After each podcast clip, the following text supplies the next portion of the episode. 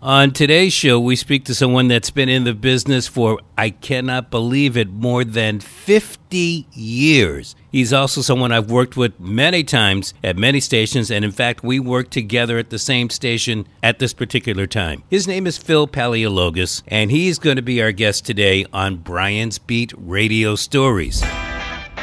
Welcome to Brian's Beat Radio Stories, the twice weekly audio chapters that bring you inside the radio biz. We talk about the strategies along with somewhat straight talk and fun, and we try to find out the insights on where the industry is heading during the 2020s. I'm Brian, now a five decade radio veteran and the founder of Brian's Beat, the media company that produces the Brian's Beat talk show, commentaries, several podcast stories, along with Brian's Beat on the street. You can find out more about me simply by going to briansbeat.com. Isn't this sweet? I get to interview you. Phil, welcome to the show. And I'd like to start out like I do most of the shows by finding out the one thing about your radio life, your radio biz, that no one seems to know about. The year is 1967. The venue is the Hot Springs Hotel in Hot Springs National Park, Arkansas. And uh, there was the National Governors Conference going on at the hotel. The vice president came down to be the keynote speaker, and they were not allowing any media into where he was speaking. So, of course, you know, being a 16 year old flapjack, I uh, got in with a small recorder in, in the back of my pocket. I yelled out at the right moment when he was walking by Mr. Agnew, Mr. Agnew, I'm a fellow Greek. And he stopped, the Secret Service all around him. He reaches out and he says, Bring the young man over here. And my hand was shaking like this. And I. I just said, uh, I don't, I can't even remember. You know, like, welcome to Hot Springs. I, it wasn't even an interview. I said, it's nice to have you here. And when I got back to the radio station, I was the big star. But instead of celebrating it like, you know, there was something magnificent in what I did, because I was the only reporter, only one to get any kind of comment, I went out and got drunk and I got fired. oh, wow. wow. I got fired because uh, when I started drinking, I started getting cocky. And then, you know, I told the owner of the station how, when, and where to put it. And oh, yeah, that's what happened. And so I look back, and not too many people know that story about the two Greeks, Agnew and Paleologos. I can see this audio chapter is going to be interesting. Where did you get your start? We were living in Washington Heights and moved to Hot Springs, which was a culture shock. I wasn't really accepted too well. I was a Yankee. I loved everybody of all colors. That didn't go well down there during the middle of segregation. I was the way I am today, you know, really uh, outgoing. I like to hug. I was so people would call me a queer. Oh yeah. Oh, absolutely. I was not very much welcomed there in Hot Hot Springs, Arkansas. You Yankee, you love all them people. Well, you know what?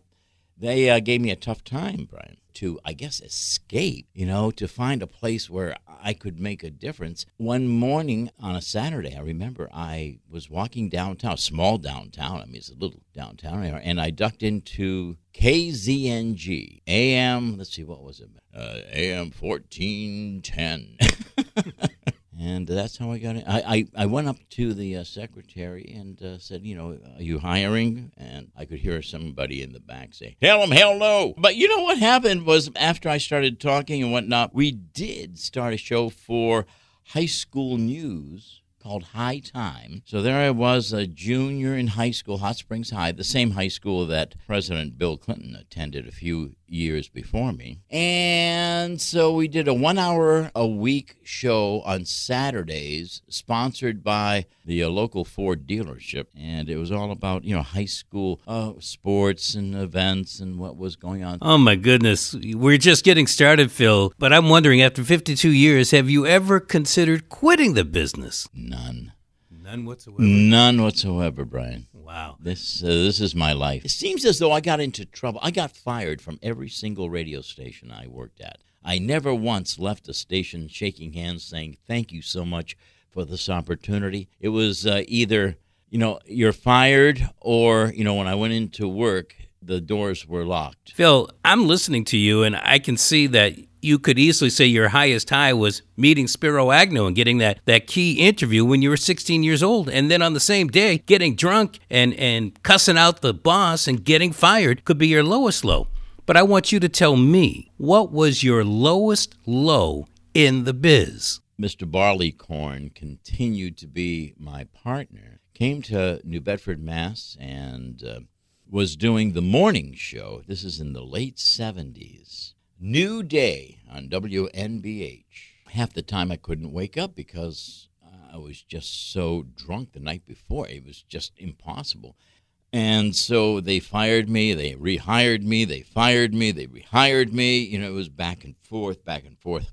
I can give you some, you know, really funny stories about how I got re- rehired, but the serious part of this was that I had a huge problem with alcohol. It was ruling my life, it was ruining my life. And I remember at the time Paul Levesque was the GM, and he said, You know, Phil, you, you are probably one of the most talented drunks and the word drunks was the thing that stuck out. It, it, it kind of like hit me in the heart. And I, I that was the lowest because he said, You're fired, and uh, I'm not going to rehire you anymore. And that's when uh, I, I said, You know, well, I, I better start doing something about this. But I never did until years later. Well, you say you did nothing about it. If that's the case, what's the biggest takeaway from that experience? That it would take more than just getting fired in order for me to turn the key in my head and make a decision. Our guest today on Brian's Beat Radio Stories is Phil Paleologos. He has been in the business for 52 years and he has seen quite a bit transpire over that 52 year period. Today, radio is mixed in with digital and it's well like a podcast you know? We never would have thought of a podcast back then. You know when fm first started out they said it would never work. Radio today is a lot like it is in a completely different stratosphere and where it's going is completely foreign to me. My only uh, respite is that i can still hug a microphone and communicate in that microphone. The stuff around it that is now modern day is so foreign to me. I mean, I, am a dinosaur in uh, an industry where you know I was once, you know, very, very happy and proud, and you know, I'd always be continually improving and getting better and whatnot. Today, it's a whole different thing. Where do you see the advertising pie going over the next several years? So that's a great question because uh, the uh, small mom and pops are being absorbed by the corporations. Let's say you and I own WXXX, and uh, we have a corporation come by and say, Phil, Brian, we have an offer for you for five million bucks. And we look at each other and say, five million? The latest we could get was 500,000. So the small mom and pops just, you know, up and they sell out. These corporations have now taken over and uh, they, they now rule what uh, was once, you know, a fingerprint in your community. No more fingerprints. There is like one large radio shopping center, coast to coast. These actions are killing personality radio. That's why I do my morning show with a completely local slant to it. I don't take too too much time to talk about the impeachment stuff or Washington or anything like that. I try to keep it with uh, you know the marching band that won an award and you know local events and local news because they can't get that from the larger stations and at least I can offer that. Even though we're a, I guess a, a dying breed, they can still get that on my morning show. I don't know what it's going to be like in the future. Besides, don't. What would you like to say to the aspiring personality? The first question I would ask that person is why? What is your motive for wanting to be that, to do that? And from the answer, you can tell whether or not they'll be able to withstand the storm, whether or not they'll be able to enter the field, because a lot of folks are in it for the ego, for different reasons, other than what uh, I think is kind of like a traditional, real reason, and that is to make this a better world. Because there's a responsibility behind the microphone. And if you don't take that responsibility and at least further uh, a goodness a little bit down the field, then uh, you know I I think that getting into broadcasting has a different motive than why I I did. So I think there's a real, real meaning and responsibility behind this, Mike. This is audio chapter number three with Phil Paleologos, and we'll have more Brian's Beat radio stories after this. Everybody knows health insurance premiums are sky high. Then they get clobbered with astronomical deductibles. I've found a company that provides low cost, great coverage options. They have a variety of very affordable health plans, all with no deductibles, and most prescription drugs are covered. Here's what happens when you use one of these plans. Everybody gets better faster, and you keep more money in the bank. Why pay up the yin yang in premiums, then go broke from huge deductibles? Check for yourself at hbgnetwork.com. hbgnetwork.com. Do you see a day where instead of selling advertising, certainly in the business, it was basically selling radio time or, or sponsorship or time on the radio? Do you ever see a time where instead of selling advertising, the salespeople are selling some other service in order to generate revenue for a radio station or a radio group? A hundred percent.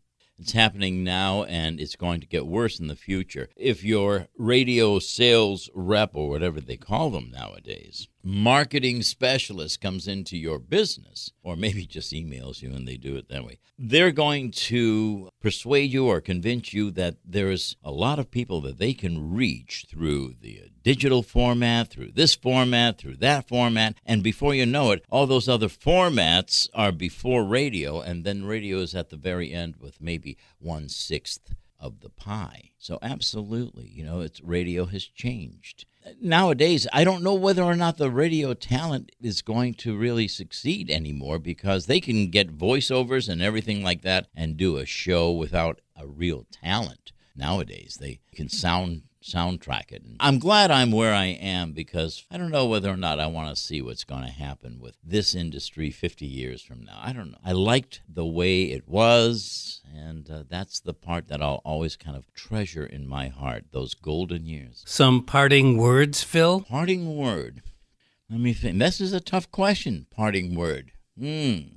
I think it, it would be know yourself, know who you are it, it really is sad to see so many young people not know their direction. When you ask them, what do you want to be in college? You know, they, they say, I don't know. Know who you are. Know what your place is here on this earth. Know what your mission is. Know what, you know, you have to figure these things out early in life because it will separate you from mediocre. What an excellent way to end the show. Phil Paleologos, thank you for joining me on Brian's Beat Radio Stories. Thank you.